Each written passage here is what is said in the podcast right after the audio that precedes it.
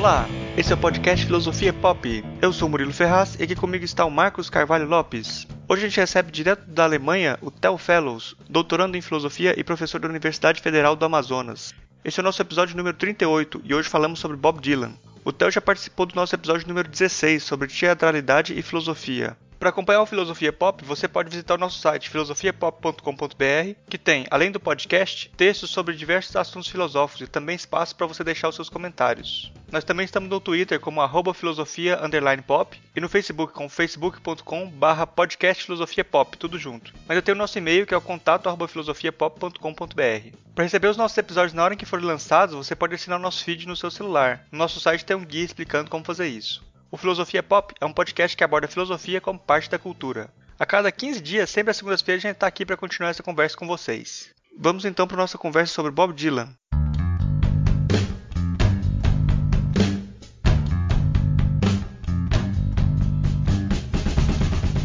Bom, hoje a gente recebe aqui direto da Alemanha o professor Theo Fellows. Ele já participou aqui com a gente do episódio 16 sobre teatralidade e filosofia quem quiser uma apresentação é, maior sobre, sobre o professor, pode ouvir lá no episódio 16. Então, hoje ele está aqui para falar com a gente sobre o Bob Dylan. Eu queria começar perguntando pro Theo quem é o Bob Dylan. Começou fácil, né? É, sempre é fácil é, as, as começas. É. é, é difícil a gente dizer, é difícil responder essa pergunta, né? Quem é o Bob Dylan, porque é uma resposta que o próprio Bob Dylan sempre se negou a responder, né?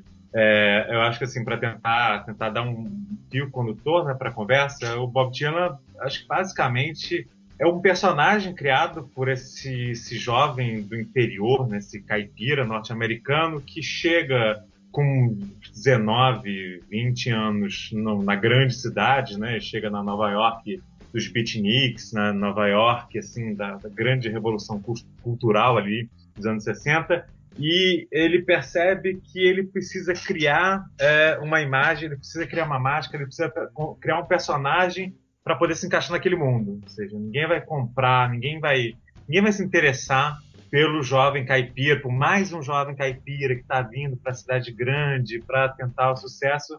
E ele inventa esse personagem, esse personagem chamado Bob Dylan, né? Ele mesmo nunca nunca admitiu isso, né? Mas assim, a suposição mais, mais clara, mais óbvia é de que ele toma esse sobrenome do, do poeta é, Darren Thomas, né? E, bom, quem não sabe, o Bob Dylan não se chama Bob Dylan, né? Ele nasceu como Robert Allen Zimmerman, vem de uma família judia do interior do, do Mississippi. E ele assume esse personagem, ele cria esse personagem para dar certo na cidade grande, para encontrar o, dele, o lugar dele ao sol. E, bom, isso foi no começo dos anos 60 de lá para cá, esse tal de Bob Dylan acabou virando milhares de outros personagens, né? Ele é, a gente pode dizer, é algo que é uma, uma metáfora bem, bem clichê, né? Mas o, o, o personagem de ele é um pouco como aquelas matrióticas russas, né? Ou seja, você abre uma, vem sempre outra dentro, né? Você vai abrindo, abrindo, abrindo, abrindo, abrindo, abrindo, abrindo.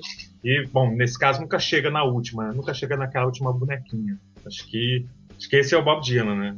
Bom, um personagem, obviamente, que sempre jogou muito com isso, né? Ou seja, ele joga com esse mistério que surge em torno dele, ele joga com essa capacidade que ele tem sempre se reinventar, e sempre ressignificar esse personagem e fazer, sobretudo, que essa acho que é a grande diversão dele, fazer com que todo mundo corra atrás dele, tentando fechar ali, tentando uh, uh, uh, colocar algum tipo de fronteira, né, nesse personagem. Hoje passei o dia lendo entrevistas do Bob Dylan, que a gente não é especialista em nada disso. Então tem uma entrevista que o repórter pergunta para ele assim, que já viu ele ele chegando para as pessoas que não conhecem ele, perguntando quem é o Bob Dylan, ele aponta para outra, outra, pessoa. É, é. É. Aí ele, ele fala, ah, mas se chega um chato assim, você não tem que receber. Aí o, o repórter, é como se você tivesse criado uma figura Bob Dylan. Ele responde, eu não criei Bob Dylan. Bob Dylan sempre esteve aqui. Sempre. Quando eu era criança, Bob Dylan já existia. E antes de eu nascer, já, já havia Bob Dylan. é, Aí o repórter, por que, que você tem que fazer esse papel?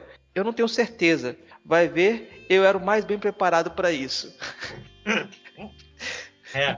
Então tem, tem, essa, tem essa, essa, questão de, de, de se ficcionalizar também, um papel é. que se desdobra e, e, talvez eh, seja isso que seja mais mais é, sedutor, né?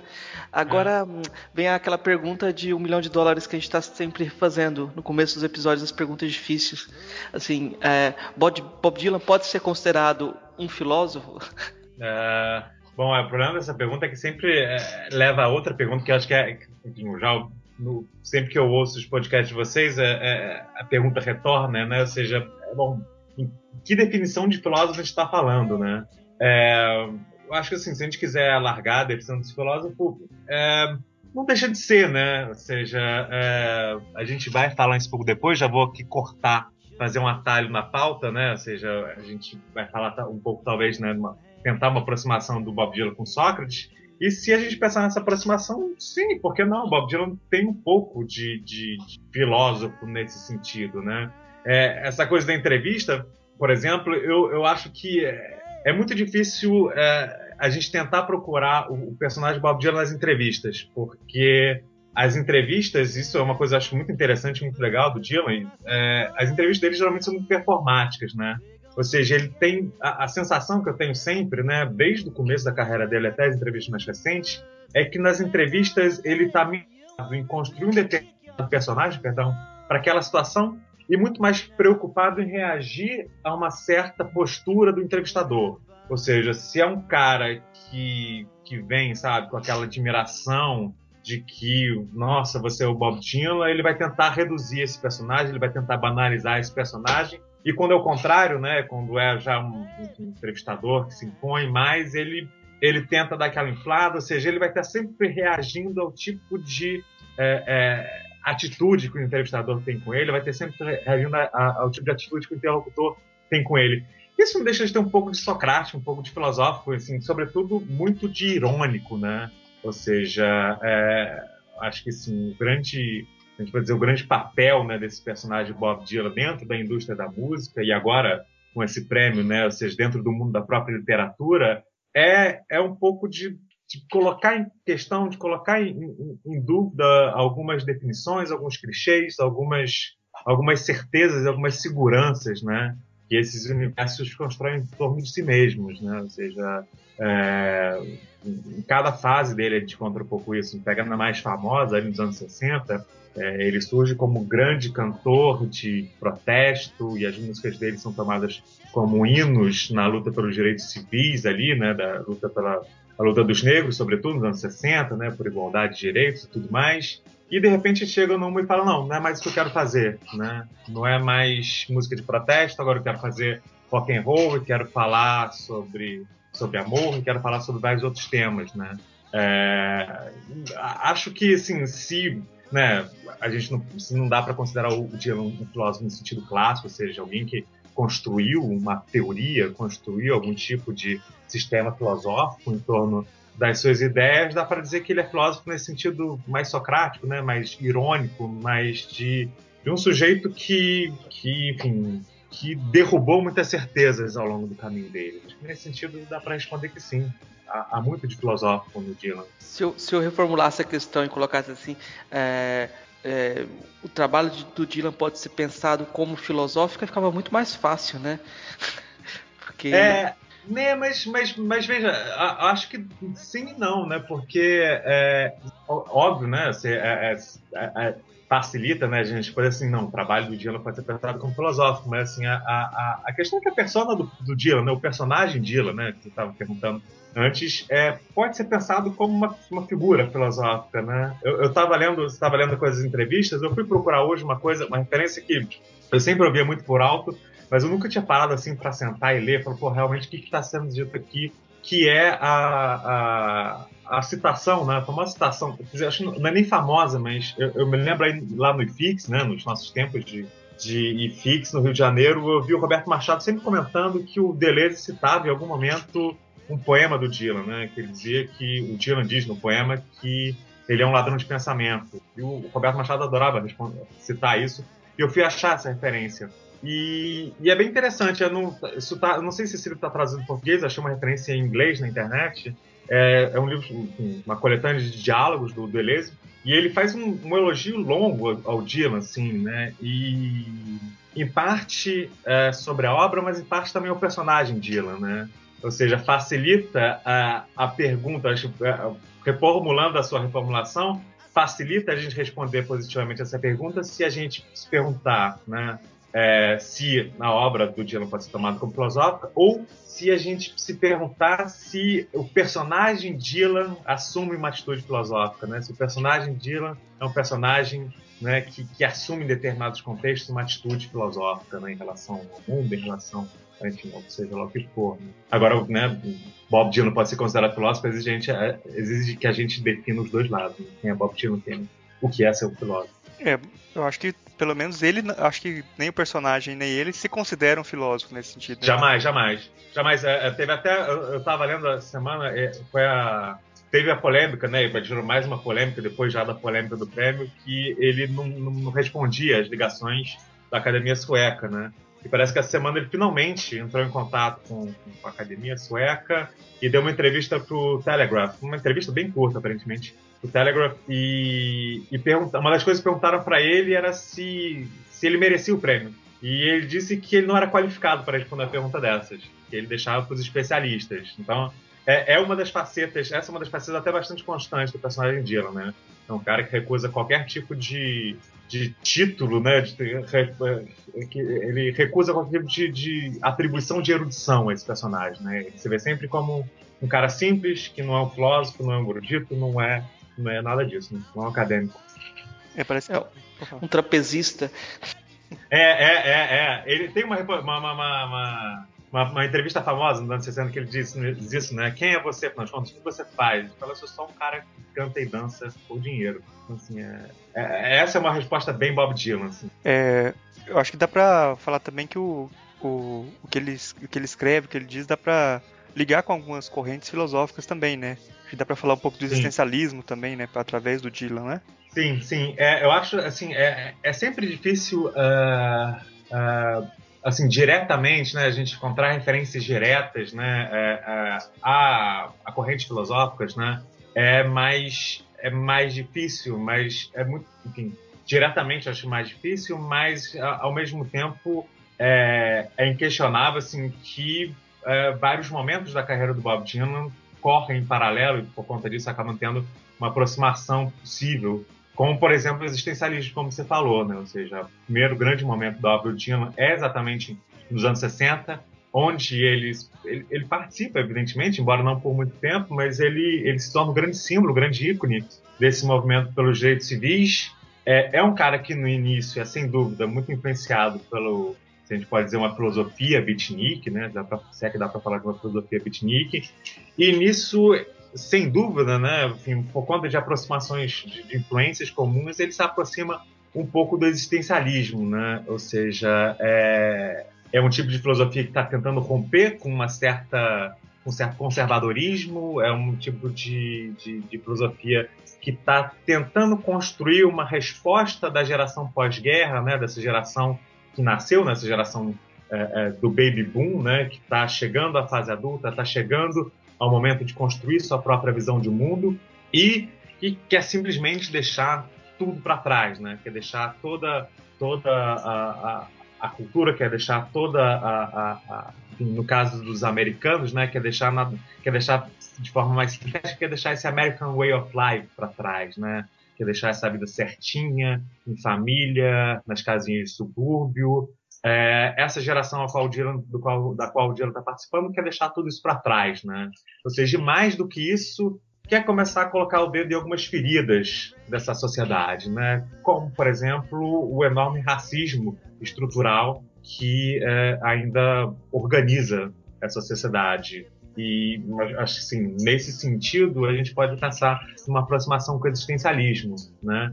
Ou seja, é, é, é uma é uma negação dessa, dessa vida burguesa, familiar, do subúrbio, e ao mesmo tempo uma negação de um formato segregacionista da sociedade, né? ou seja, né, pensar o quanto é, enfim, eu, eu, quando eu penso em existencialismo, eu penso sempre mais ao contrário, enfim, que geralmente se, Eu, eu penso muito no, no, numa figura como Camille, né? Que eu acho que é um cara que tem muito a ver com, com o Dylan, um cara que está muito próximo. Ou seja, é, essa luta por direitos iguais, essa luta por, por, por igualdade entre os homens, é, é, e ao mesmo tempo esse gosto, essa, essa, atração pela vida solitária, né? pela vida de errância, era isso que eu queria achar. Essa, essa fixação por essa, por essa figura do errante, do, do estrangeiro, né?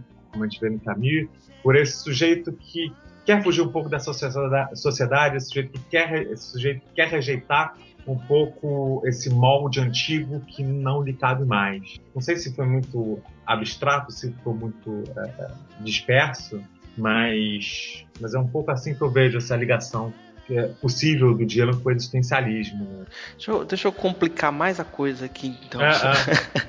É porque é, a gente vê assim, olha só o tamanho da teoria.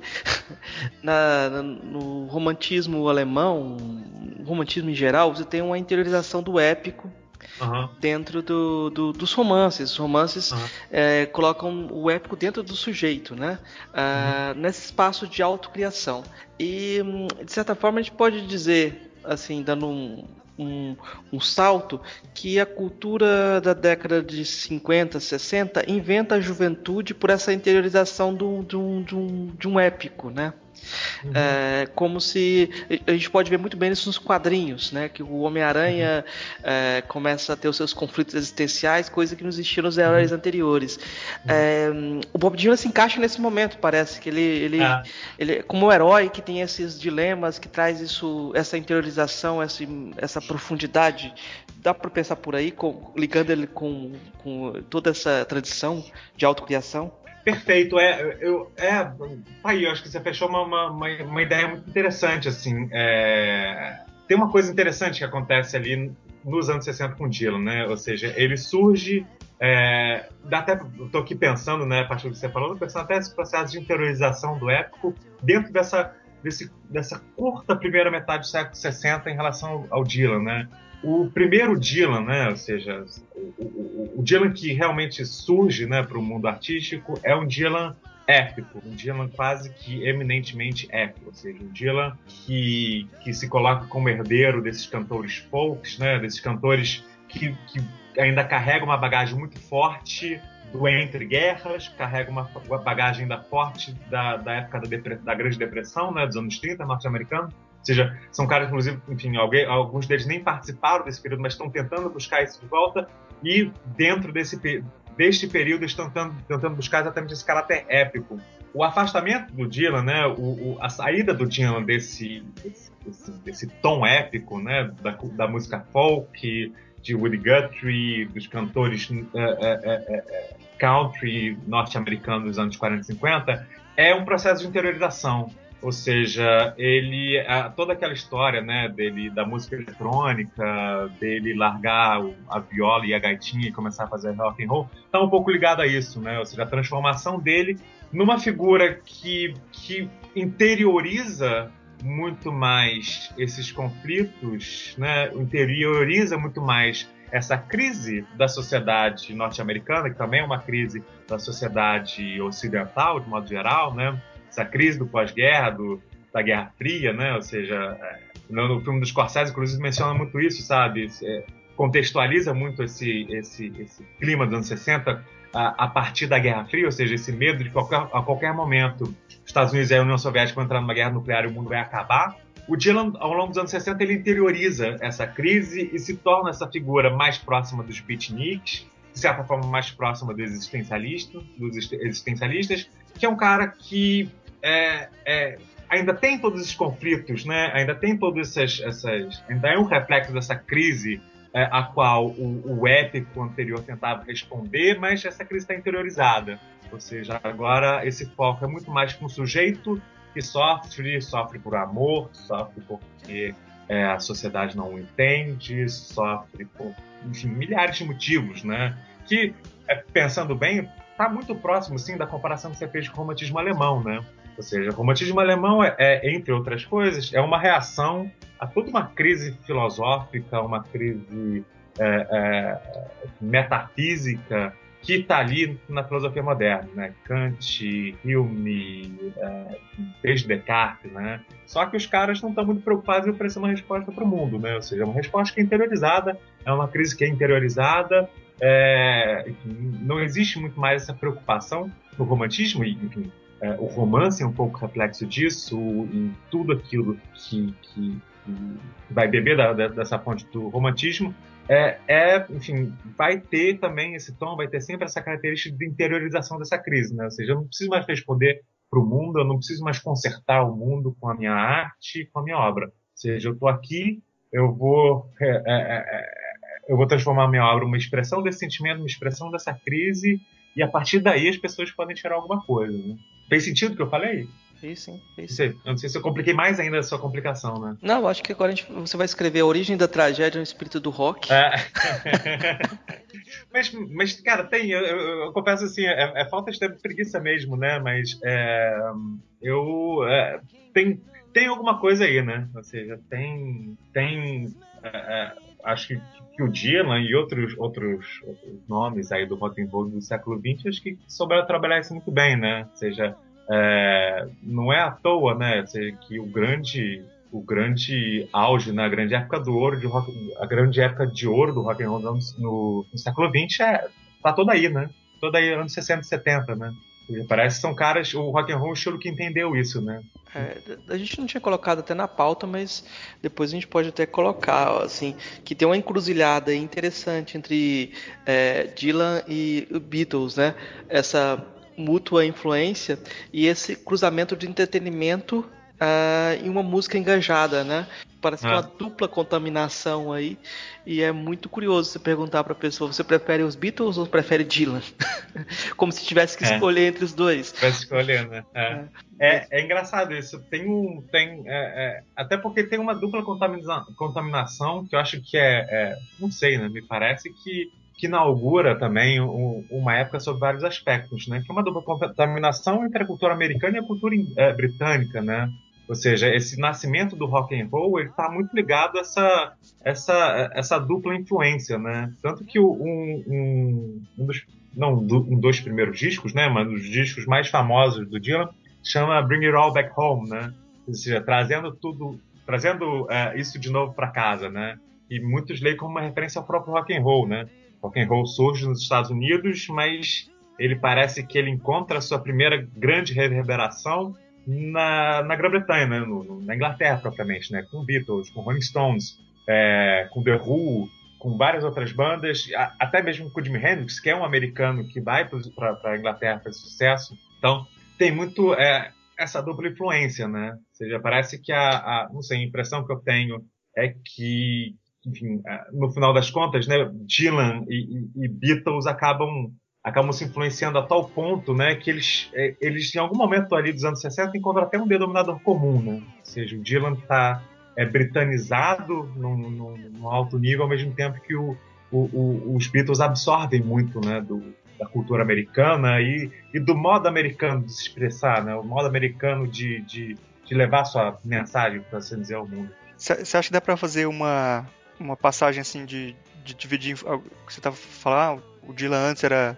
mais americanizado, depois se tornou britanizado e tal. Dá pra, dá pra fazer uma, uma passagem assim das fases do Dylan é, na carreira dele ou você acha que, que não é interessante? Na, na carreira, na carreira inteira é, é difícil. Bom, dá para fazer uma síntese, né? Ou seja, quer, quer, que, eu, quer que eu faça um, um, um, timeline aqui, uma linha do tempo? É, porque eu acho que tem muita gente também que não tem contato com a obra, eu acho que eu, é, inclusive. É, é, é, é até bom, assim, até para propósitos didáticos. É, olha, é assim, Ali no, o, o Dylan lança o primeiro disco dele de estúdio em 62. Eu posso posso estar tá aqui, posso errar uma data ou outra, assim, mas não, não vai não vai prejudicar muito minha exposição.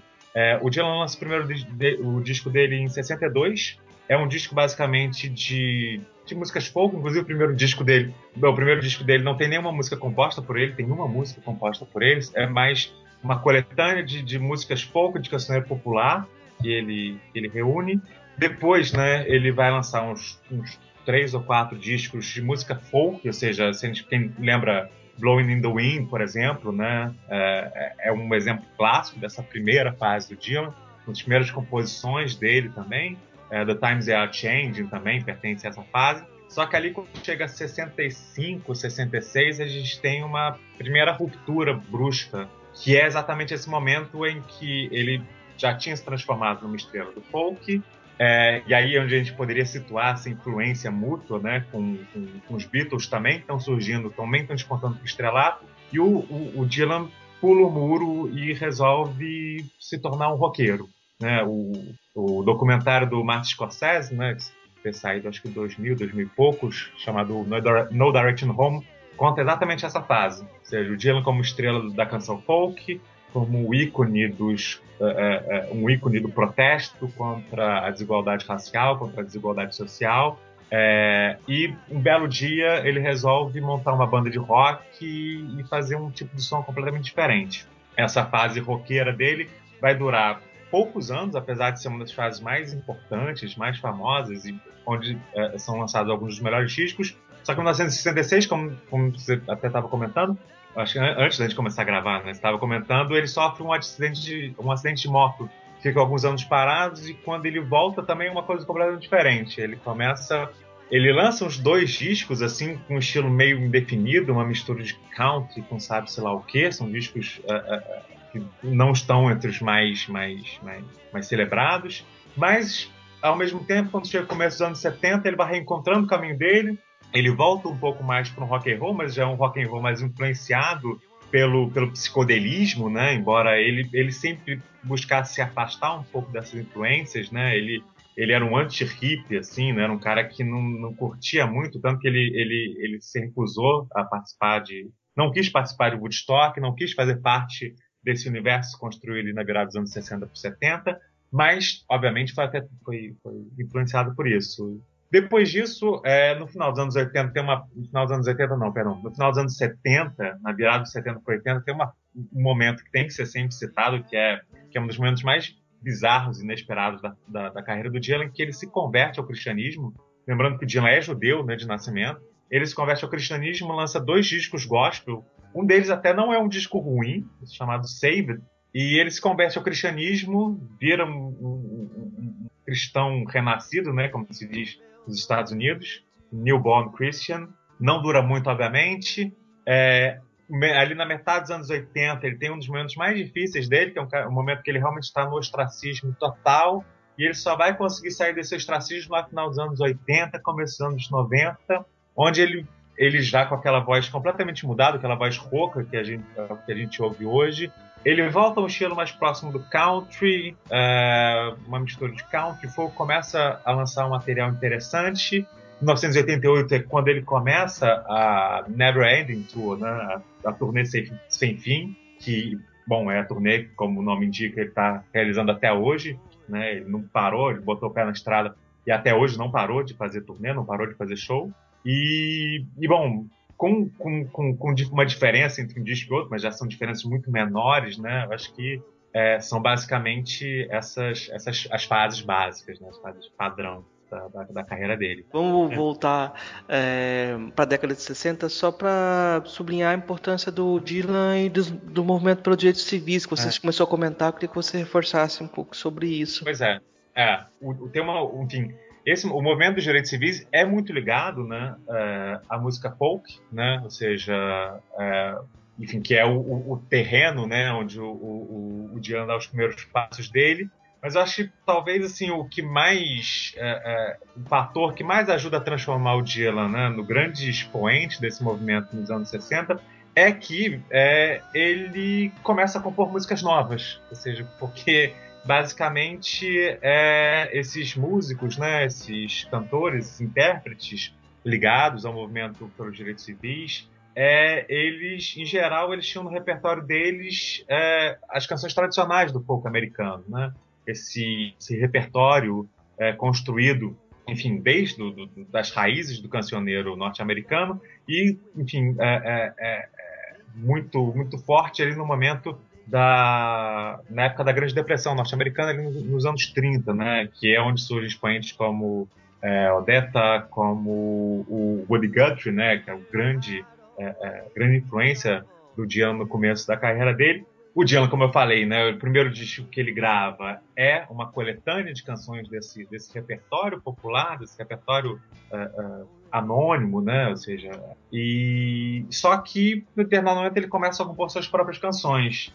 E até no, também no documentário do Scorsese, que é uma referência excelente, assim, para quem quiser começar a conhecer o Dylan, já, já fica aqui a dica, é, é, várias, várias pessoas, né, vários é, companheiros deles, de luta pelos direitos civis, de, mov, de movimento povo, comentam assim que o fato desse cara, né, desse personagem, de ele começar a compor essas, essas canções novas, trazer essas canções novas para serem gravadas, né, não só por ele, mas por outros músicos, é, dá, traz um, um, uma lufada de ar fresco né, para esse movimento. Seja, não se trata mais de é, recuperar um, um, repertório, né, um cancioneiro tradicional, para adaptá-lo àquele momento, né, ou seja, que é um, um repertório que inclui até mesmo né, canções de escravos, já que o principal tema é o, o, a principal luta né, é pelo fim da segregação é, racial, que ainda, ainda é estrutural, né, ainda é, é uma parte é, é, muito arraigada da sociedade americana na época,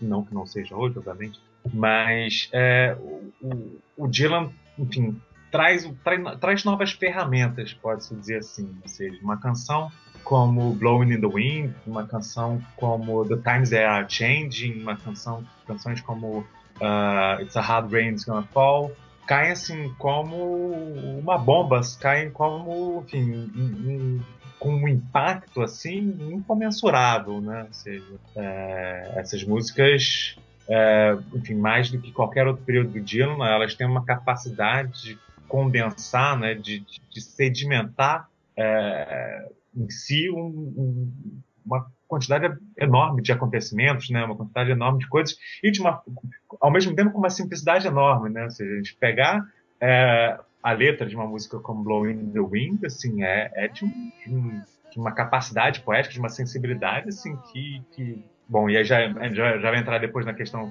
eu vou repetir isso quando a gente entrar na questão do mérito, né, do prêmio, mas é, é algo, assim, que poucos poetas, né, mais amplo da palavra, conseguem. É, tem, tem uma coisa, assim, que é muito é, é interessante, é essa congregação entre o particular e universal, né? É, é Você é, sair é. da primeira pessoa e fazer toda essa essa transição do universo privado para o universo público e fazer a junção desses dois espaços, né? É, o Renato Janine Ribeiro, quando ele faz um texto sobre o Chico Buarque, ele cunha a expressão utopia lírica, né? Uhum. Que essa ideia de você, do cantor, é, propor uma utopia em primeira pessoa. É, e, curiosamente, sempre as utopias elas apagavam a primeira pessoa em favor da revolução por vir, né? Exatamente, é. é. De certa forma, o Bob Dylan começa com essa, esse tipo de utopia lírica na canção popular, né? Ele, ele propõe um tipo de utopia que a gente não sabe ainda, a gente não realizou ela, ah, ou ela foi ah. falhada, talvez. É, é, tem. Eu, eu acho que eu citei isso na primeira vez que eu participei do.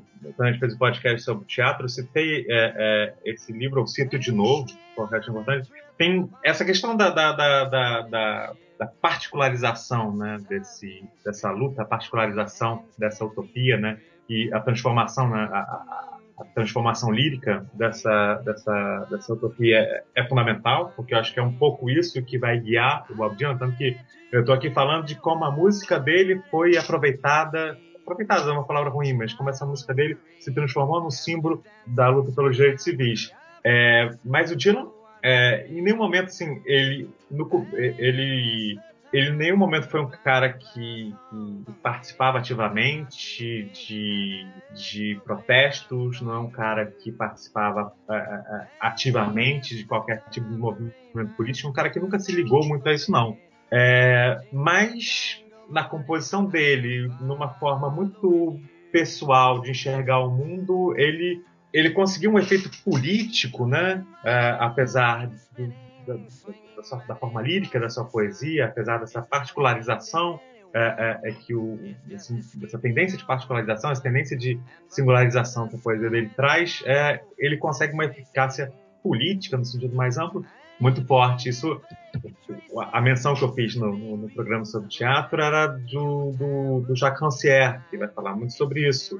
Ou seja, o que, que é o político mais eficaz? Né? O que, que é a arte, arte política mais eficaz? É aquela que, como você falou, Marcos, que, que, que coloca, né, o, que, que, esconde o sujeito atrás do movimento, esconde o sujeito atrás da revolução, esconde o sujeito atrás da ou seja lá o que for, é, ou é, e a partir disso se tra transforma um pouco né, numa arte é, enfim, instrumentalizada para a propagação de uma determinada ideia, para a propagação de uma determinada enfim, é, proposta de mundo, seja lá o que for, é essa mais eficaz ou é uma arte que se aprofunda no seu próprio universo, ou seja, se aprofunda no seu próprio universo no sentido de interiorizar na sua forma todos esses conflitos, todas essas crises e todo esse desejo de utopia mesmo, né? Ou seja, quando a gente pega, né, assim, por exemplo, uh, uh, Blowing in the Wind, né?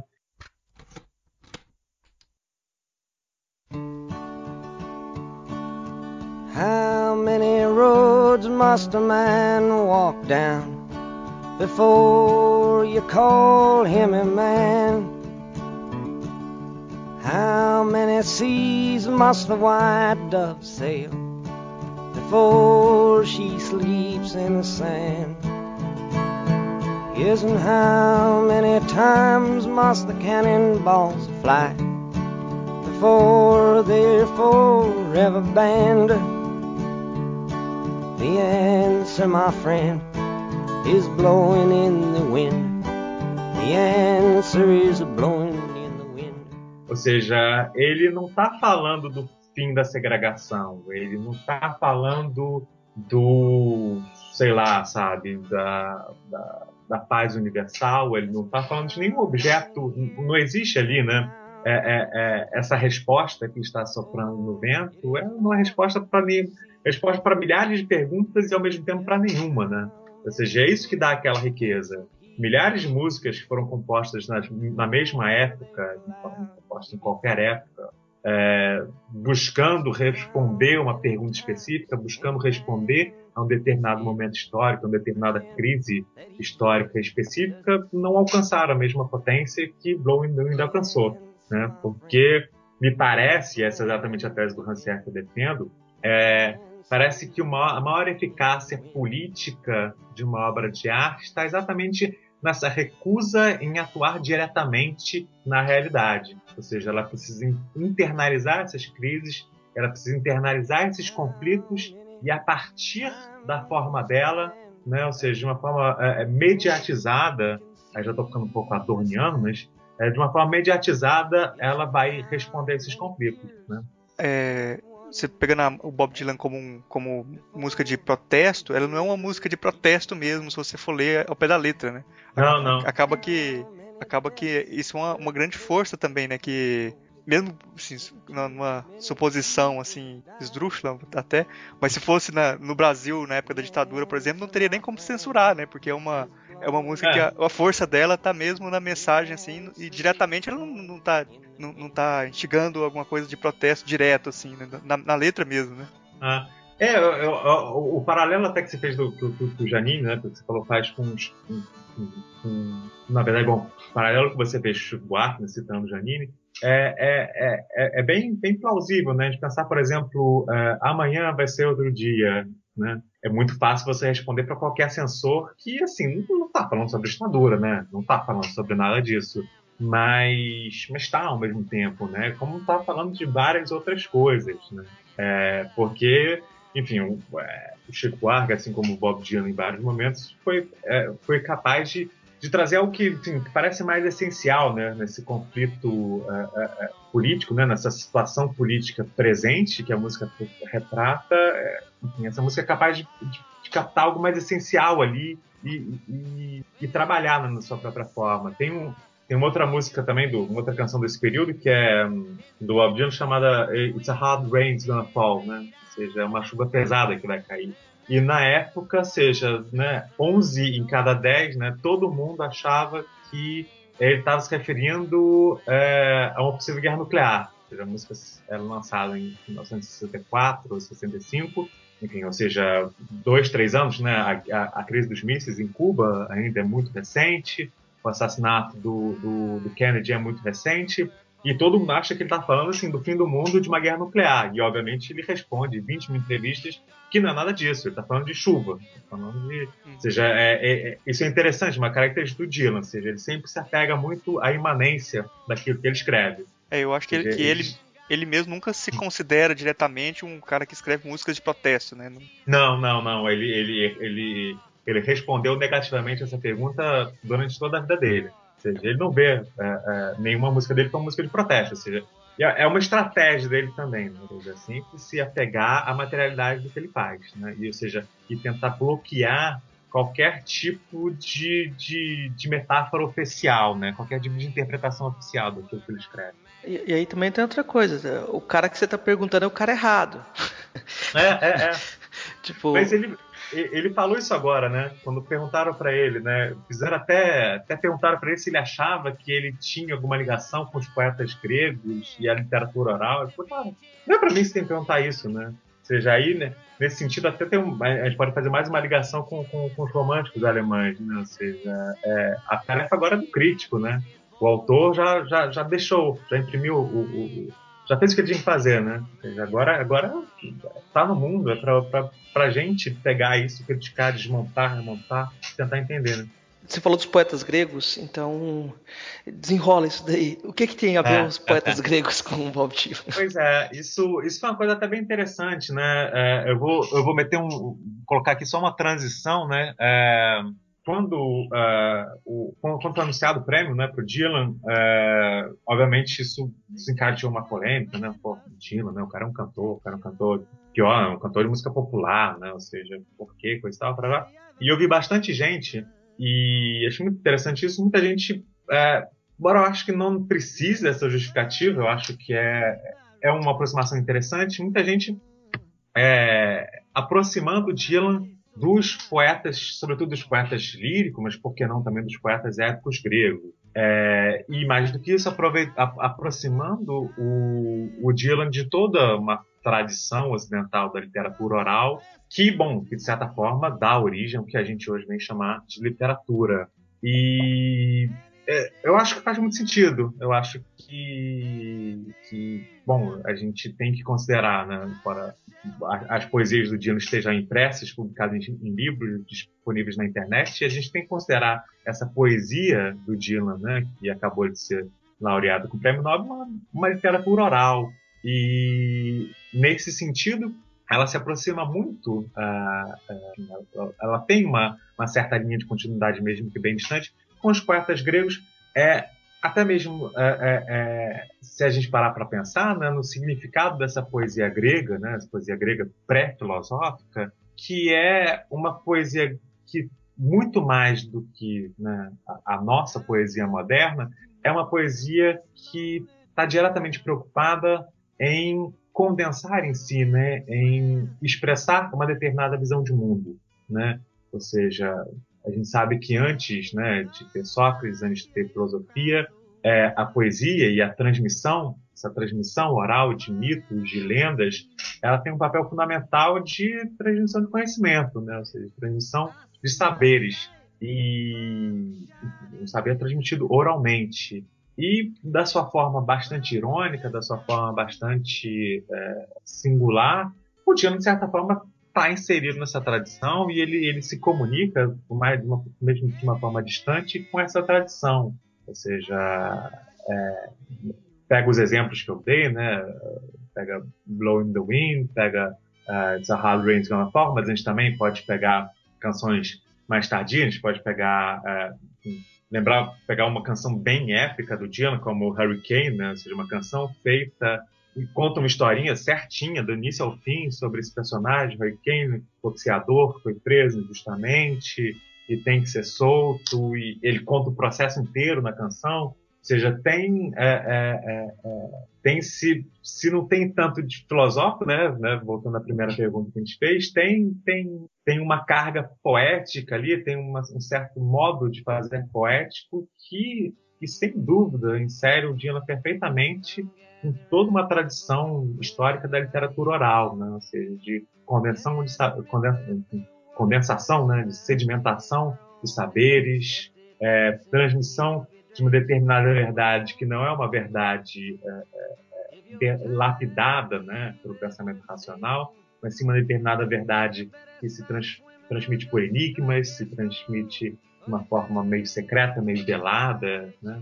É, tá tudo isso aí, eu acho, né? Ou seja, dá para aproximar o Dylan de Sapo, dá para aproximar o Dylan de Aquíloco, de Píndaro, é, dos épicos também, de Exildo, de Homero. Tem, tem traços disso tudo ali, sim. É, a gente tinha colocado, acho que na primeira conversa, até uma, uma, brincadeira sobre a aproximação entre Bob Dylan, se Bob Dylan seria mais Sócrates ou mais Nietzsche.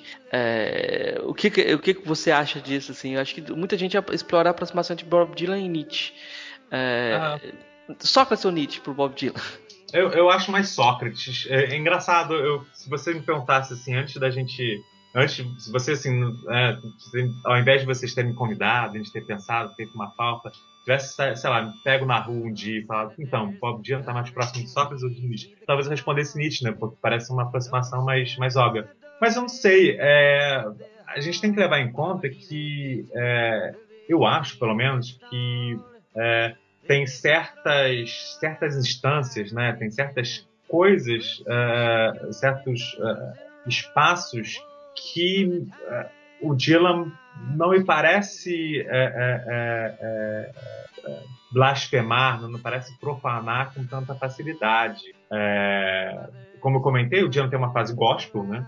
O Dylan, que é coisa. Se bem que, bom, sei lá, né, talvez o Nietzsche vivesse mais e também tivesse a fase dele, né? O Kierkegaard morreu cristão, né? morreu escrevendo que ele sempre foi cristão, que ele sempre foi religioso. É, o Schelling também passou por uma situação parecida, enfim.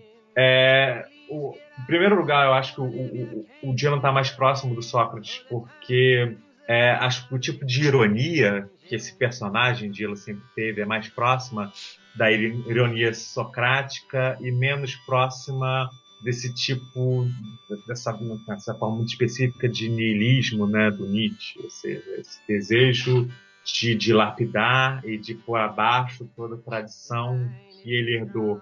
É, enfim, é, o niilismo do Dylan é, é, um pouco diferente, ou seja, me parece que ele nunca abandona, é, tem, tem, um, tem um certo terreno, tem uma certa algumas fundações ali que ele nunca deixa de lado e qual, na qual ele, ele nunca toca, né? Ou seja, o, pensando aqui o, o elemento religioso, mesmo fora da fase gospel, onde está muito mais alto, o elemento religioso é, referências é, bíblicas são, são abundantes na obra do Dylan e algumas até essa, essa perspectiva utópica, né? Essa perspectiva é, enfim, é, até muito apocalíptica, né? Essa, escatológica era a palavra que estava buscando. Essa perspectiva escatológica, essa perspectiva de, de uma utopia de um mundo melhor, é, com às vezes mais ou menos temperada por algum tipo de pessimismo, isso, isso acho que separa um pouco o Dylan do Nietzsche, né? Ou seja, não existe em nenhum momento, eu acho, da, da, da obra do Dylan realmente uma tendência ao niilismo, ao, ao, niilismo uma tendência a, a, essa derrubada, desconstrução, enfim, é, é, transvaloração de todos os valores, né, a la Nietzsche. É, acho que o Dylan eu, vejo esse personagem, Bob Dylan, que a gente está falando, mas como uma figura, uma figura socrática, uma figura irônica, uma figura que, que, que não, não quer jogar tudo pro ar. Ela quer, ela, ela, ela, quer tocar as pessoas, ela quer subverter, ela quer, é, é, é, ela quer realizar pequenas subversões, ela quer desmascarar certas fraudes, quer desmascarar certas hipocrisias através dessa, dessa ironia fina que ela pratica é, sempre, né? Então, não sei, eu acho que vejo o, o muito mais próximo do Sócrates do que do Nietzsche nesse sentido. O problema é a gente ter que escolher, né? É, mas, é, mas também é, mais uma vez isso, né? É, mas é, se a gente pensa no, no, no, na ideia do, do, Sócrates como essa imagem da, que você usou da matriosca era muito usada para colocar o Sócrates, que você nunca sabia o que Sócrates tinha por dentro. Ah. É, mas o acho mais interessante é que como depois os filósofos usam a máscara de Sócrates e como os cantores depois do, do, do de música pop, de rock, vão usar a máscara de Dylan, né? Aí você pode é. falar de um monte de gente usando a, a, máscara de Dylan, né? Cantando a la Dylan. uh, mesmo os que negam Dylan estão lá com Dylan do, presentes, né? É, o, o bom é, mas é, é, é, acho que boa parte dos filósofos do século XX também usa uma máscara do Nietzsche, né? É, a questão é que é, essa figura da matriótica ajuda a, a, a, explicar melhor, né? Ou seja, é, acho que é, talvez para simplificar bem, né? Essa, essa escolha, né? Embora né, o ideal seja não ter que fazer essa escolha, é um pouco isso. Eu acho que o, o, o Dian está mais perto de Sócrates por conta dessa imprevisibilidade, né? Ou seja, a gente a gente nunca sabe muito bem o que vai esperar do Bob Dylan. Do Bob Dylan a gente pode até esperar uma adesão incondicional a, a tudo que o cerca. A gente pode até esperar que o cara um belo dia vire um cristão fanático e faça música cantando é, a ressurreição em nome de Jesus Cristo. Por que não, assim? Porque era, era enfim, óbvio que eu acho que isso passa pela cabeça dele, mas em determinado momento também, assim, nos anos 70, né, aquela ressaca do, do Power Power, né, ou seja, o mundo está prestes a entrar nos anos 80, numa época completamente diferente, né? É nada mais polêmico do que ser cristão, né? Do que, de repente, ser batizado e, e cantar música gospel. Então, assim, é, nunca sabe muito bem vai acontecer, né? É bom, se, se a gente... É difícil responder a pergunta de se, se o Bob Dylan pode ou não ser considerado um filósofo, mas o, de fato alguns filósofos já chegaram a comentar a importância dele, a importância do Dylan no mundo contemporâneo, né, na descrição do mundo. Acho porque você sabe assim citar alguns filósofos que que trataram do Dylan ou e, assim por que que, ele, que essa figura interessa aos filósofos dessa forma? Eu eu, eu me lembro da a, a citação do, do, Deleuze, eu me lembro bem, eu vou até buscar agora, mas você comentou que o Daniel, Daniel Lynch vai publicar um livro uh, que vai ser no próximo ano, é sobre o Dylan. É. Eu vi que ele estava fazendo umas paredes sobre, sobre rock, né? É, era só. Um livro inteiro sobre, sobre o Dylan. Sobre o Dylan. Sobre o Dylan? Eu achei uhum. que fosse sobre o rock e tal. Era, ele tava com o conceito de rock filosofia, né? Eu, eu, eu, eu, li em algum lugar, alguma coisa sobre isso. É, mas eu lembro do Deleuze, é, que. Porque eu, eu lembro do Deleuze porque eu lembro do Roberto Machado falando sobre, muito sobre isso e sobretudo sobre uma ideia que o Deleuze né, tira do, se apropria do Dylan, que é a ideia do ladrão de pensamento, né? Ou seja, o, o Dylan comenta, ele começa um poema, né? Não é nem uma, uma letra de música, não, um poema mesmo. Uma coisa, um, um livro que ele lança de poemas. O Dylan fala que sim, eu sou um ladrão de pensamentos. E, e, e o, o, Deleuze constrói toda uma ideia, né? É, é, é, é sobre a. Ele faz uma uma, uma, distinção entre roubo e plágio, né? Parece que o, plágio é simplesmente você submeter a imitação fiel é, é, de alguma coisa, né? Ou seja, você plagiar uma música, você, você fingir que você simplesmente se submeter a um original e plagiar essa música e querer fazer igual. E o roubo não, né? O roubo é você transformar aquilo em seu, né? E a partir do momento que você rouba uma coisa, aquilo te pertence e, enfim, ela perde completamente a relação com seu antigo proprietário. Seja, se, se eu roubo alguma coisa, né? Se eu roubo qualquer objeto de alguém, eu, enfim, esse objeto deixa de ser dessa pessoa. A pessoa nem sabe quem roubou, né? Você está comigo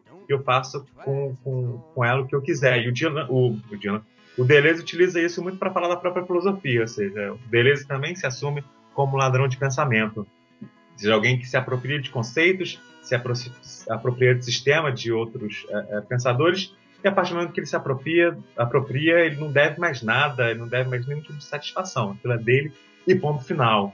É, e o Tino, de certa forma, ele, ele, ele mesmo, em, em várias entrevistas, ele comenta assim, sobre como ele, ele roubou muita coisa, ou seja, como uh, uh, ele, essa, essa, figura Dylan, né, esse personagem Bob Dylan, é, entre outras coisas, o grande camaleão, no sentido de que ele, ele vai ele vai ele vai vendo aquilo que ele acha interessante e ele rouba aquilo para ele. Só que no momento que ele rouba, como o Deleuze ressaltou, ele não plageia, ele rouba. Ou seja, ele não quer, ele não quer fazer alguma coisa parecida com aquilo. Ele não queria fazer algo parecido com a música folk. Ele queria roubar aquilo e fazer a música folk da forma dele, né? Ou seja, ele não vai cantar Woody Guthrie até fazer 50 anos. Ele, ele pegou o Woody Guthrie, achou interessante, pegou a música folk e compôs a dele. aquilo passou a pertencer a ele. A mesma coisa com rock. Ou seja, né, ele, ele entra em contato com os Beatles, com essa cultura é, é, do rock and roll britânico, e aquilo ele roubou e aquilo se transformou em, em, em algo dele, né? E, bom, estou pegando aqui uma, uma, uma referência é, filosófica. É, agora, é, é, é, é algo que me vem à cabeça. Marcos, você falou que você conhece algumas outras? Não, não, só, só o Daniel Lins mesmo que está fazendo um livro sobre o Dylan e tem aquele livro da série é, de cultura pop americano sobre o Bob Dylan, mas... Eu, eu, eu dei uma olhada rapidinho, né, você mandou pro PDF, é... É, é, parece ser bem interessante. Eu quero dar uma, depois dele com calma. Eu tenho um também, mas é bom, é um livro alemão que eu achei aqui na, na, na em Berlim. É, o problema é que é, é, é difícil, né? Muitas vezes é, é, essas obras acabam pegando, estão fazendo uma aproximação tanto quanto superficial, né? Ou seja, você, você vai encaixando, né? Ou seja, tema e música e tal. E, e às vezes se discute pouco uh, as particularidades né, do, do, do, do personagem de Gelo. Mas, bom, é, é, difícil mesmo. Acho, é, eu acho que não é tão simples quanto parece aproximar o Dylan da filosofia, porque porque acho que ele mesmo recusou ao todo, todo ao longo, sempre ao longo da, da, da carreira dele, ele, ele, recusa né, essa sistematização, ele recusa qualquer tipo de padrão e, e, parece que, enfim, ele, ele quer se aprofundar mesmo na poesia, né? Tanto que eh, quando você, quando você sugeriu, né, mesmo quando você estava discutindo a pauta, sugeriu essa aproximação com, com Sócrates, né, a primeira coisa que me veio à cabeça foi, pô, o Dylan, o Dylan não é o Sócrates, né? O Dylan é, acima de tudo, o Ion, né? Ou seja, né, daquele primeiro, daqueles primeiros diálogos socráticos, né? O Dylan é muito mais o Ion, né? Ou seja, ele é, ele é o poeta, ele é o Aedo, né? Ele é um cara que talvez não se desse muito bem na, na, na República Platônica, né? Ou seja, ele, ele é o, o, o auge da transformação e da instabilidade e da metamorfose ambulante. Ele não, ele, ele não aceita muito bem sistematizações, ele não aceita muito bem que suas músicas, que sua obra seja aproximada de qualquer coisa que tenha um, um, um rigor né, é, é, é, sistemático mais, mais, mais forte. Né? Uhum. Mas você vai querer fazer mais alguma pergunta, que, que a última vai ser a do Nobel, né? Não, você faz a pergunta de um milhão de euros aí. Bom, é sobre o, o prêmio que o Nobel que, de literatura, né, que foi pro Bob Dylan. A pergunta de um milhão de dólares é que o, se o que o Bob Dylan faz é literatura e se o Nobel foi merecido, né? Mas sim, eu acho que, acho que agora já ficou mais fácil depois de todo essa, esse programa, fica mais fácil responder, né? Cara, é, é, essa, pergunta, essa pergunta eu acho que é a mais fácil de todas. É, por vários motivos, assim, é, eu, eu, eu, busquei ler, assim, quando, em primeiro lugar, é, não foi uma grande surpresa, porque já há alguns anos que, que, o nome dele vinha sendo especulado, então, assim, não foi uma grande surpresa, que, nossa, ninguém esperava que ele ganhasse, era um nome que, embora a, a, as indicações sejam secretas, por 50 anos, né, indicação já se especulava que ele vinha sendo um nome cogitado, coisa e tal. É, e aí, é, eu fui buscar eu fui tentar ler assim, é, é, eu vi muita gente falando da polêmica, fui tentar ver assim, o que, que as pessoas que estão falando, o que as pessoas estão criticando estão falando. E eu, eu, eu ouvi algumas críticas, enfim, a, a, os argumentos, né, para dizer que o, para responder negativamente essas duas perguntas, né, se o, Diana faz de literatura e se o nome é merecido, é, achei muito fracas, assim. É, eu vi um comentário falando que, que o Nobel não era merecido falando que a, a, a, academia tinha se sujeitado a, a, uma, a, um, a um determinado conceito de literatura empobrecido. Ou seja, basicamente que as pessoas estavam querendo falar assim que, pô, você não pode dar um nome para um cara que não escreve livros, não escreve romances, que não escreve qualquer tipo de literatura que seja, sei lá, do senso comum mais literário, por assim dizer. É, tem duas coisas aí. Em primeiro lugar, é para quem, se, a gente for pegar a lista né, dos, dos, dos, vencedores do Prêmio Nobel, é, tem, tem muita gente ali que muitos nomes que receberam o, o, Nobel e aliás nunca sei se é Nobel ou Nobel, mas enfim, vou, essa polêmica fica para outro lugar. Mas é, tem uma lista, tem, vários vencedores né, desse prêmio que, que, também não eram escritores no sentido mais convencional do termo. Né? Você tem, por exemplo, muitos dramaturgos que ganharam. Bom, você pode até dizer que bom, as peças também são publicadas como livro, mas se você quiser ser chato mesmo, não é a mesma coisa, né? Seja, é, Arthur Miller, Tennessee Williams, eram dramaturgos, eram caras que escreviam para o palco, assim como Beckett, assim como tantos outros. É, e, e, e, assim, pegar um, um, um, cantor, né? Ou seja, alguém que aí, aí entra outro problema, alguém que é, se faz literatura, faz literatura oral. Também não é algo novo, porque pouca gente lembrou, enfim, que em 97 a, o Prêmio Nobel de Literatura foi para o Dario Fo, que é uma figura que não gerou tanta polêmica que pouca gente sabe quem era o Dario Fo, que curiosamente morreu no mesmo dia que foi anunciado o prêmio para o Dylan. O Dario Fo era um ator que, embora tenha publicado em algumas peças, tenha escrito alguns poucos livros, mas escreveu alguns, é, era um ator e ganhou o prêmio Nobel pela atuação dele como ator. Né? Ele é um ator italiano, enfim, que um dos grandes responsáveis pela, pelo resgate, talvez não pelo resgate, mas pela, pela, pela manutenção, né, pela conservação de uma cultura é, de teatro ligada à Idade Média, ligada à comédia da arte, e ganhou o prêmio dele por essa atuação, ou seja, é...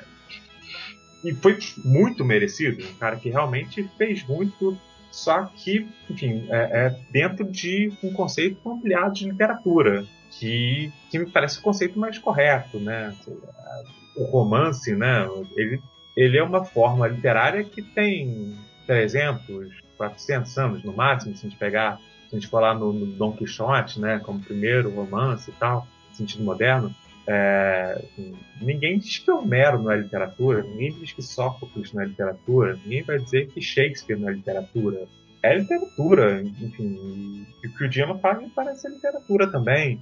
É, acho até mesmo, né, se a fosse bem careta e, e for torcer o nariz pro fato dele ser um cantor dele ser um cara que grava discos, né, e que a obra dele consiste nesses discos, é, basta, assim, basta a gente pegar, enfim, esquece que é música, pega as letras dele, né, pega as principais canções dele e para, pega para ler como literatura, como, como, como poesia normal, né? Esquece que é musicado, esquece que está gravado num disco, é, é, é, lançado por uma gravadora e tal, pensa só que é poesia.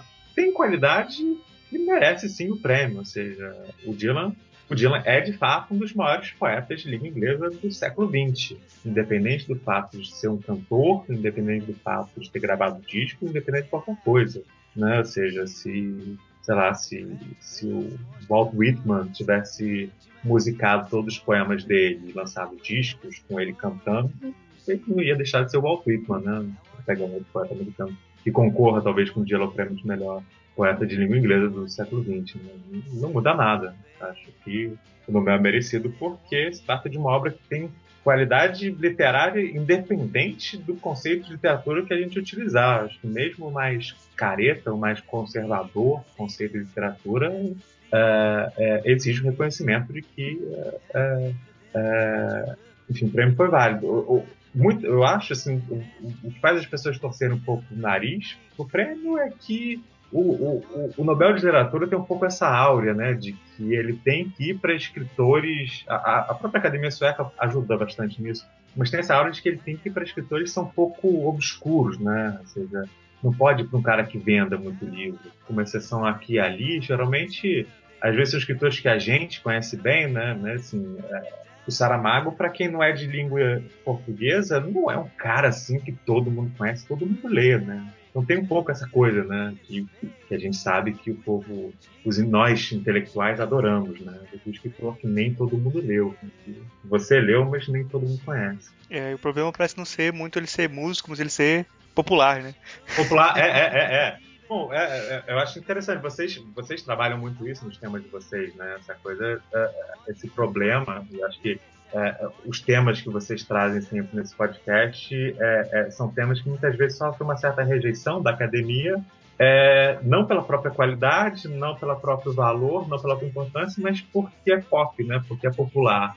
O que, bom, perdão, eu tenho dizendo que é uma estupidez, mas é isso, né? Ou seja, que a academia tem um pouco essa, esse gosto, né? Esse, esse fetiche pelo obscuro, né? Pelo pouco conhecido, por aquilo que só é acessível e, e, e, consumido por uma pequena elite intelectual, por uma pequena elite, seja lá que tipo de elite seja essa, né? E o Dylan, acho que o, o, é o eu tô falando, né? Ou seja, é, se você for pegar o, o, o Dario Fo, para mim é um grande exemplo. Ou seja, é, se a gente for reduzir nosso conceito de literatura, é uma, foi, uma, foi, um prêmio muito mais absurdo do que o do Dylan. Ou seja, era um ator, um cara que é um ator. E, e bom, ninguém falou nada, não teve polêmica nenhuma. Assim. Eu, pelo menos, uh, não, não, me lembro de ter lido nada sobre, falando, não, me lembro de ver intelectuais uh, criticando o prêmio Dário Foi uma surpresa, sim, mas não lembro de ninguém criticando no final dos anos 90 a premiação.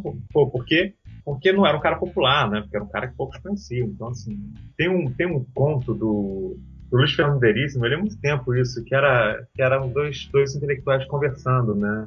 E era o conto lançado uma, uma semana, um conto, é, é, era dois caras comentando que enfim, tinha acabado de sair a nomeação do prêmio Nobel, né? Acabado, nomeação não, mas acabado de anunciar o, o vencedor do Nobel e e um deles começa a desesperar porque ele não conhece esse autor. Um cara tão desconhecido que pô, só publicou alguns contos e no final a coisa chega a um nível de tensão que um deles se suicida por não conhecer o vencedor do próprio Nobel. E acho que é, é um pouco isso, né? Ou seja, é, é, esse fetiche né? pelo, pelo escritor do Cazaquistão que publicou três contos, em, sabe, em, em papel de pão durante a guerra, porque faltava lá. A gente, a gente gosta disso, né? A gente gosta de conhecer o que ninguém conhece. Pode ir para as indicações então? Sim, sim. É, Théo, você trouxe alguma coisa pra gente hoje, pra indicar pros ouvintes? Cara, tem muita coisa. Eu acho assim, é, para quem quiser conhecer a obra do Dylan, é, tem, tem dois filmes que eu acho uh, excepcionais, assim, acho que são os dois grandes obras, são filmes recentes até. Um é que eu já mencionei algumas vezes, é o, é o filme do é o documentário dirigido pelo Martin Scorsese, chamado No Direction Home.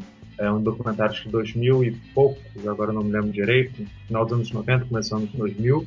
E é um documentário que se concentra numa determinada época do Bob Dylan, que é ali a transição da fase folk pro, pro rock and roll. Um documentário excelente, assim, de altíssima qualidade. E outro filme, é um filme que eu acho sensacional, uh, chamado I'm Not There é um filme de é um filme de ficção, assim, quer dizer, é, é, também é recente, acho que de 2000, isso agora não sei, de 2008, 2009, não me lembro ao certo. Mas é um filme, assim, é, é um filme que constrói cinco personagens inspirados na obra e na música do Dylan. Ou seja, é, é um filme preenchido de referências, assim, cada detalhe do filme é uma referência à música do Dylan, mas, ou seja, então ele, à primeira vista pode parecer um filme feito para admiradores, mas é, não acho que seja, assim, é um filme espetacular, muito bacana porque ele diraniza o próprio Dylan, né? Ele, ele não fica explicando os detalhes, não fica explicando as referências, ele faz simplesmente um filme espetacular. E, e assim, é, de música, né, para pra, as pessoas, assim, o disco, Dylan lançou mais de 60 discos ao longo da carreira dele, é, para as pessoas conheceram, terem um acesso inicial e, bom uh, ao Dylan, eu, eu, eu, recomendo, eu fiquei pensando nisso, o que, que, que dá para recomendar, mas eu acho que uma boa introdução pode ser é, uma série lançada pela, pela Columbia, né, que é a gravadora do Dylan, chamada Bootleg, Bootleg Series, que vem de uma ideia interessante, mas assim, bom, interessante no sentido capitalista do, do, do adjetivo interessante. O, parece que na época pré-internet, né, pré-Napster, pré, pré, tudo, é, a, a Columbia descobriu que o, o, Dylan era, embora é uma coisa que nunca tenha sido comprovada, porque era impossível, mas descobriu-se que o Dylan era um artista mais pirateado do Assim, mais que Michael Jackson, mais que Madonna, mais que Elvis, mais que Beatles. Não sei exatamente que, até que ponto essas, essas informações são seguras, mas é, é, é, enfim, alguém tinha esse dado que provava que o Dylan era o, era o autor mais é, é, é, pirateado do mundo, entre outras coisas pelo fato de que muito material que ele produzia não, não era lançado.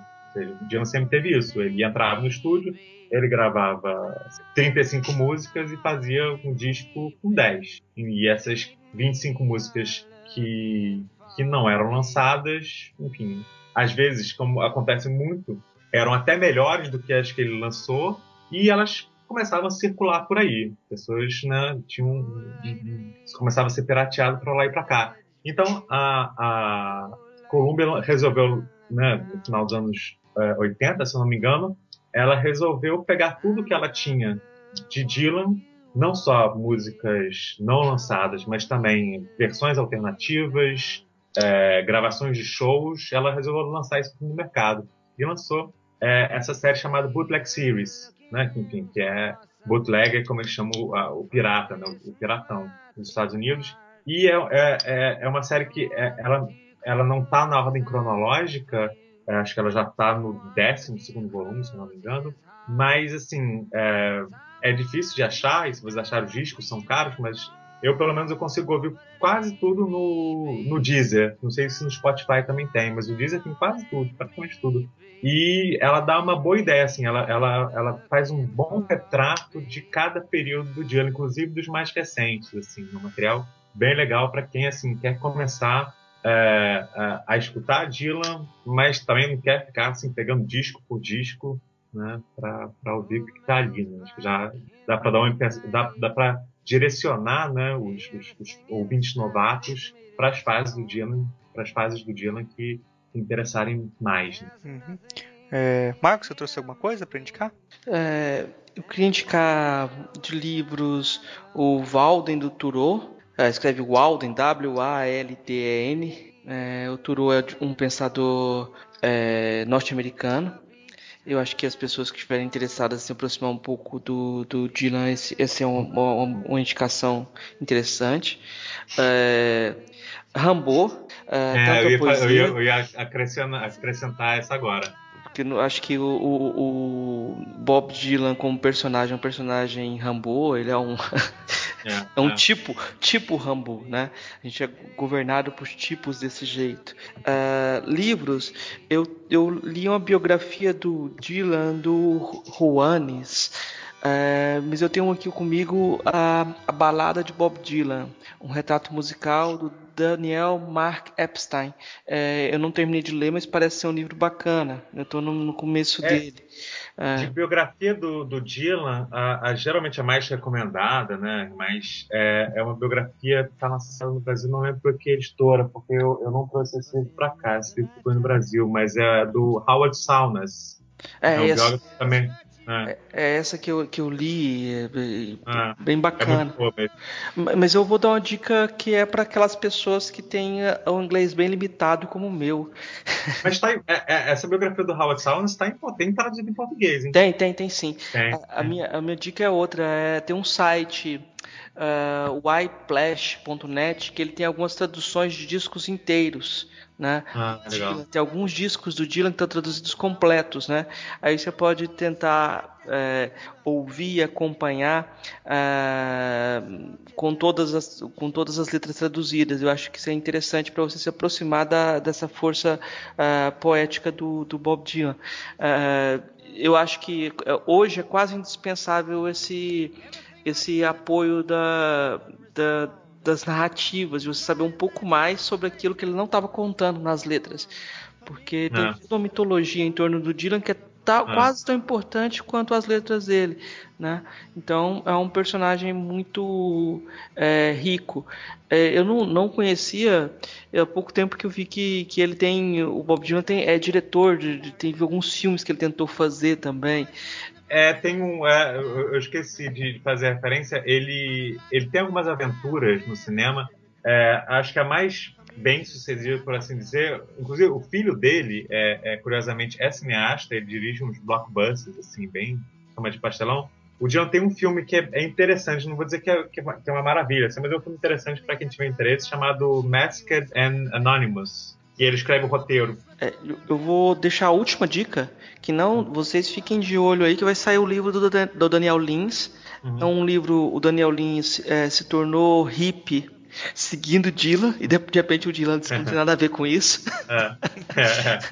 Aí o Daniel Lins é, vai fazer um acerto de contas com Dylan, assim, a partir de uma perspectiva deleuziana também. O Deleuze é, encontra Bob Dylan por conta da esposa do Deleuze ser uma tradutora uh, de literatura norte-americana, e ele se encanta com Bob Dylan e tem esse, essa, essas citações do, do, do Dylan na, na, obra do, do Deleuze, mas o, de certa forma o, o Daniel Lins vai mostrar o Bob Dylan como um personagem que se refaz o tempo todo. Ele sempre é, cria novas pessoas, tem várias pessoas, como se uh, o Dylan se desfizesse das personalidades. Uh, tem momentos assim que a pessoa fala assim: Ah, mas sua, sua, sua obra é movida pelas crises religiosas que você tem. Eu falo, não, não tenho.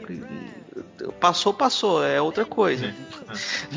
É, é totalmente imanente, né? Essa é. intensificação. Então é uma leitura bem Nietzscheana do, do, do Bob Dylan, que parece que, que o Daniel Lins propõe. E eu acho que vale a pena, vai sair em pouco tempo. Tem um pequeno textinho na internet que eu vou passar o link para vocês e eu acho que é uma boa dica.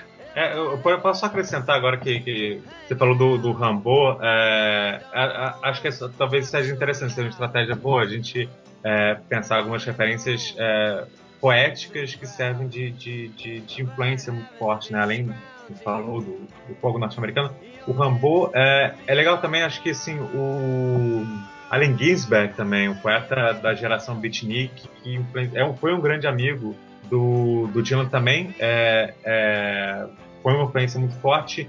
E o Dylan Thomas, né, que é, enfim, que ao que tudo indica, apesar do Dylan nunca ter assumido diretamente, foi, foi, foi enfim, é de, é de onde o Dylan tirou o, o, o nome, né, o seu, seu, seu pseudônimo.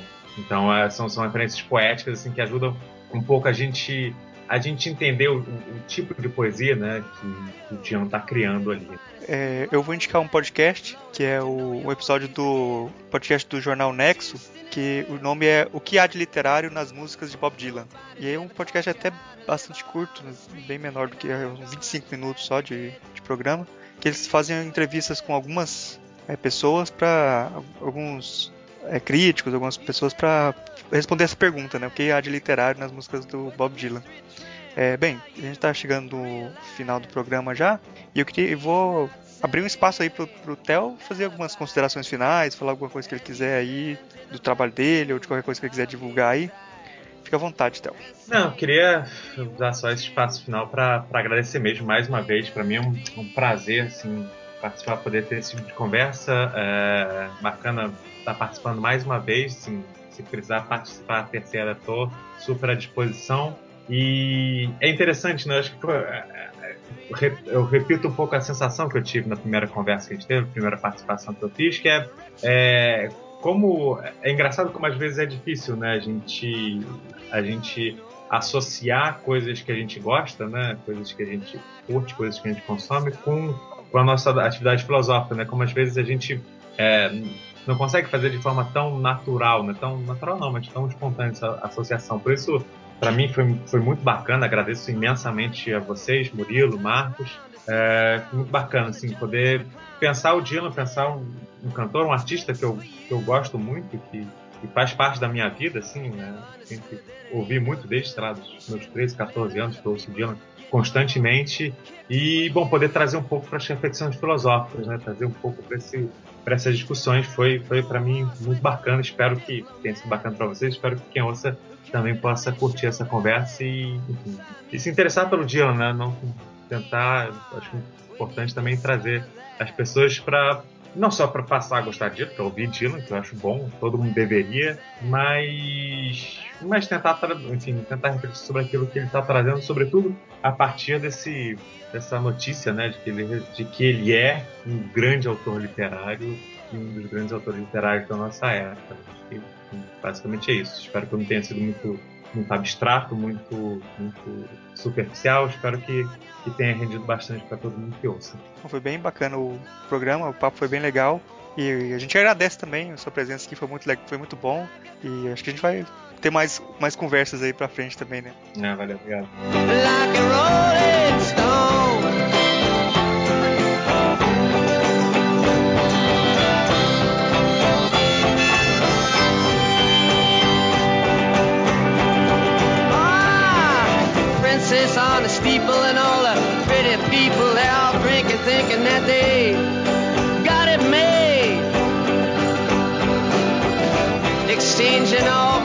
Gifts, but you better take a diamond ring. You better pawn it, babe. You used to be so amused at Napoleon in rags and the language that he used. Go to him now, he calls you, you can't refuse. When you ain't got nothing, you got nothing to lose.